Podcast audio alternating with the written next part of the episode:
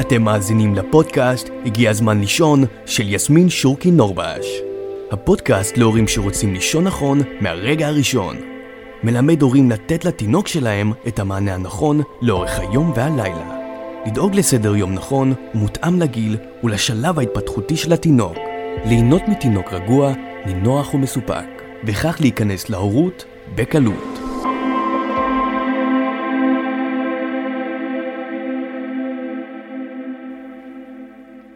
ברוכים הבאים לפודקאסט שלי, הגיע הזמן לישון, כי באמת הגיע הזמן. אם אתם כאן, בטח יש לכם תינוק חדש או שאתם בשלב ההיריון. יכול להיות שאתם מתמודדים עם אתגרים הקשורים לשינה, או שפשוט נכון לכם ללמוד מראש מה כדאי לעשות כדי שה baby יישן נכון מהרגע הראשון. בכל מפגש אנחנו נדבר על עוד כלי שיכול לקדם גם אתכם לשתות את הקפה כשהוא חם, להבין טוב יותר את התינוק שלכם, לסגל לו סדר יום אפקטיבי ונכון. היום אנחנו הולכים לדבר על אה, נושא שאני פוגשת המון כשאני פוגשת משפחות חדשות. שואלים אותי, כשאנחנו מגיעים לשלב של ההרדמה כבר, מי אמור להרדים את התינוק? איזה הורה? האם ההורה שהיה כל היום עם התינוק מהבוקר וטיפל בו? האם ההורה שעכשיו חוזר מהעבודה? האם שנינו ביחד צריכים לעשות את ההרדמה? ואם אני חוזרת לעבודה והוא נשאר עם הסבתא, אז האם היא יכולה להרדים אותו? וכמובן שהיא תצטרך להרדים אותו, אבל איך היא יכולה לעשות את זה בדרך הטובה ביותר? אתם מכירים את זה שאתם uh, נמצאים עם התינוק בבית לאורך היום, ואתם מחכים להורה השני שרק יחזור מהעבודה, כדי שביחד תוכלו לעשות לתינוק אמבטיה. אחד uh, יחמם את המים, ואחד יפשיט את התינוק, ואחד יחזיק את המגבת, והשני uh, בעצם ינגב וילביש אותו. וכשהוא שוכב על משטח ההחתלה, אז אחד מחתל אותו ואחד מעסיק אותו, או מצחיק אותו, או מנקה לו את האוזניים. הכל ביחד, אחד עם השני, נהנים מהתינוק החדש. אני חייבת להגיד לכם שזה מקסים בעיניי וזה מרגש שאתם חווים את החוויות האלה ביחד. יש בהם משהו מאוד ראשוני, מאוד התחלתי, וזה גם פריבילגיה שלרוב קורית בעיקר כשזה הילד הראשון במשפחה. ברגע שנוסף עוד אח חדש למשפחה, אז ככה יחסי הכוחות משתנים, הורה אחד על כל ילד, במידה ובאמת מגדלים אותו שניים. אבל הפריבילגיה הזאת של להיות שניים באותה סיטואציה, שהיא קורית לרוב לילד הראשון, מבחינתי היא באמת קסומה בזמן המקלחת. ובזמן ההלבשה, ובזמן המשחק המשותף על משטח הפעילות. אבל כשמגיעים לזמן ההרדמה, כאן אני עוצרת. אם עד עכשיו עשיתם פעולות שהן מעוררות, כמו לתת אוכל, או לעשות מקלחת, או להלביש, או לשחק, זה ממש בסדר שיהיו שני ההורים ואפילו גם הסבתא יכולה להצטרף. אבל ברגע שאנחנו מגיעים לסיטואציה שבה התינוק כבר צריך ללכת לישון, באופן אוטומטי אנחנו גם נרצה להוריד גירויים, נרצה שיהיה מינימום עניין. ומכאן יש שלוש נקודות שחשוב לי שתיקחו איתכם. הנקודה הראשונה היא שאין צורך להרדים את התינוק ביחד. אתם יכולים אה, לראות את זה גם לאורך הפרקים שאני אומרת ומדברת על זה, שבדרך כלל כשתינוק קטן, בן חודש, הוא ירדם כמעט בכל מצב, באור, ברעש, עם עוד אנשים, כשיש המולה. אבל כשהתינוק הופך להיות יותר סקרן, יותר ערני למתרחש. לרוב זה קורה סביב גיל שלושה, ארבעה חודשים. הכל מאוד יעניין אותו. ואם אני עכשיו מחזיק את התינוק שלי בידיים, וההורה השני נמצא בחדר, אה, אפילו לא יודעת, מסדר את הבגדים על השידת החתלה ליום המחרת, או מפנה את הפח, זה מאוד מסקרן, זה מאוד מעורר. גם אם אני עכשיו אוכל, אז אני, יכול להיות שיתנתק מהבקבוק כדי לראות מי היה פה עכשיו, מי עבר כאן עכשיו, מה, מה קורה, איזה עניין יש פה. מאוד מסקרן, אני לומד את העולם. לכן אני אעדיף שכשמגיעים כבר לחלק של ההרדמה, יישאר רק הורה אחד בחדר. זה השלב שכולם יוצאים, הסבתא, ההורה השני, ואנחנו באמת עוברים לשלב שהוא יותר רגוע, נטול גירויים, עם, בלי הסחות דעת, באתי להגיד עם מינימום הסחות דעת, אבל בלי הסחות דעת, כדי שנוכל יותר להתקרב למצב של שינה. הנקודה השנייה, וזו שאלה שעולה הרבה באמת, בעיקר בייעוצי שינה, שייעוצי שינה לרוב פונים אליי כשהתינוק נרדם על הידיים ורוצים שהוא ירדם עצמאית, ואז שואלים אותי, מי יעשה את ההרדמה? האימא, האבא, מי עדיף? זה שהיה איתו כל היום, או זה שרק עכשיו חזר מהעבודה? איזה הורה?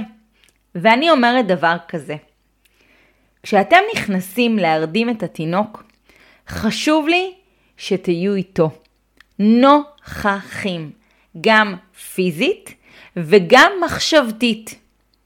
ואם אני עכשיו ההורה שלא הייתי כל היום אה, עם התינוק, הייתי בעבודה, אבל אני חוזר הביתה ואני מנהל את ההרדמה מתוך מקום של אה, וואו, אני חייב לחזור לככה וככה מיילים, ואני חייב לחזור ללקוח ההוא טלפונית, ועוד לא אכלתי שום דבר, ואפילו לא הייתי בשירותים.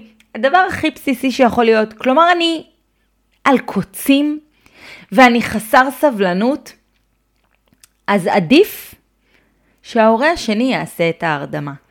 כלומר, אני ארצה שמי שנכנס להרדים את הילד, וכן, זה לא תמיד פשוט בחיים, בחיים הדינמיים שיש לנו כאן בארצנו הקטנטונת, אבל עד כמה שאפשר, מי שעושה את ההרדמה זה מי שבאותה סיטואציה, באותו יום, באותה השעה, כי זה יכול להשתנות מיום ליום, הוא הכי אינטואיט, הוא הכי רגוע, באותו הרגע, הוא הכי נוכח באותו רגע, יכול להיות שהוא אכל לפני, יכול להיות שהוא נח לפני, אבל הוא הכי נוכח בסיטואציה, גם מבחינה פיזית וגם מבחינה מחשבתית. ומכאן אני רוצה לעבור לנקודה השלישית, ששואלים אותי, שואלים אותי המון. לפעמים כשאנחנו לומדים הרגלים חדשים, בוא נגיד שוב של אה, שינה עצמאית, זה יכול לקחת קצת זמן. אם עד עכשיו הרדמנו על הידיים וזה לקח אה, עשר דקות, אז בשינה עצמאית, במיוחד במיוחד בהתחלה, זה יכול לקחת גם את החצי שעה, 40 דקות, ואפילו גם לפעמים שעה. ואז נשאלת השאלה, האם אותו הורה הוא זה שצריך להמשיך בהרדמה, או שאפשר להחליף. וכאן אני הולכת להגיד משהו שלא יסכימו איתי כל יועצות השינה. לפי רוב הגישות של יועצות השינה, הן היו מעדיפות שאותו הורה יישאר בחדר כדי לא ליצור בלבול אצל התינוק. ואני אומרת שהבלבול דווקא יכול להיווצר במידה וההורה שנמצא בהרדמה, בוא נגיד והוא נמצא כבר 40 דקות בחדר, והוא קצת חסר סבלנות כבר, יהיה לו הרבה יותר מאתגר לתת מענה נכון לתינוק, מאשר הורה שעכשיו יבוא רענן, יבוא מנקודה מלאה יותר ועם יותר אנרגיה. אם אני כבר 40 דקות בחדר, והתינוק שוכב במיטה, ומתגלגל מצד לצד, ולא נרדם, או פתאום מתיישב, או פתאום נעמד, ואנחנו רואים שהוא לא מצליח להירדם, ובאמת אנחנו כבר מרגישים חסרי סבלנות, תעשו עצירה, תעשו חישוב מסלול מחדש.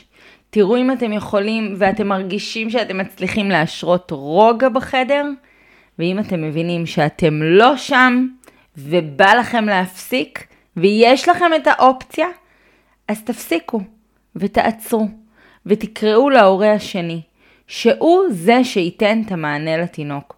בעיקר בעיקר אם כרגע הוא בוכה וצריך להרגיע אותו. אנחנו אף פעם לא נשאיר תינוק בוכה. אנחנו צריכים לזכור שכשתינוק בוכה, צריך לתת לו מענה מתוך מקום של רוגע, ולא מתוך מקום של חוסר סבלנות ושל לחץ ועצבים, שלפעמים הם קורים כשתינוק בוכה. בואו נשים את הקלפים על השולחן.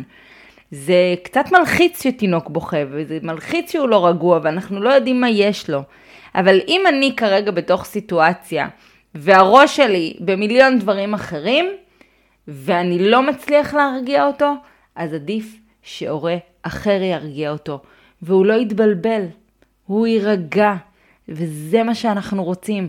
בסוף התוצאה הסופית היא שהוא ייכנס לשינה מתוך מקום של רוגע, ולכן במקרה הזה, מבחינתי, שוב, כל האמצעים כשרים. עכשיו זה לא אומר שתתחיל את הילד בחדר, אתה נכנס, אתה יוצא, לא. הורה אחד התחיל את ההרדמה, אם הוא רואה שקצת מאתגר עבורו לסיים אותה, הוא יקרא להורה השני, והוא יסיים את ההרדמה. אבל המטרה של כולנו היא בעצם לתת את המענה הכי טוב והכי נכון עבור התינוק. אז אם אני מסכמת ככה את כל מה שהיה לנו היום, מה הבנו? הבנו שזה מקסים שאנחנו עושים דברים משותפים עם התינוק, מקלחת משותפת, ומאכילים אותו יחד, ומחליפים לו יחד, ומשחקים איתו ביחד בחדר או במשטח הפעילות. אבל כשמגיע הזמן של ההרדמה, כשמגיע הזמן שהולכים לישון, אין נוכחות, אין צורך, ממש אין צורך בנוכחות של יותר מאדם אחד בחדר. אותו אדם שנמצא בחדר, הוא נמצא כל כולו בחדר, נוכח, קשוב לתינוק, מבין הכי טוב, מנסה להבין הכי טוב מה התינוק צריך, מה הוא מבקש, מה יהיה לו הכי נעים כרגע להיכנס איתו לשינה. אם הסבלנות נגמרה, וזה קורה לטובים ביותר, תעצרו. אם יש לכם אופציה להחליף, תחליפו בהורה השני, ואל תפחדו שזה יבלבל את התינוק. התינוק שלכם צריך, צריך שתיתנו לו מענה מתוך מקום נינוח, מתוך מקום בטוח, מתוך מקום רגוע, וככה יהיה לו הרבה יותר נעים ללכת לישון. אני ממש מקווה שהצלחתם להפיק ככה משהו שיקרב גם את התינוק שלכם לשינה טובה יותר ואותכם להורות בקלות. במידה ואהבתם את הפרק אתם מוזמנים גם להעביר אותו לחברים שלכם שגם להם יהיו הרגלי שינה טובים ממש ממש מגיל לידה. תודה רבה לכם על הזמן שלכם ואנחנו ניפגש בפרק הבא.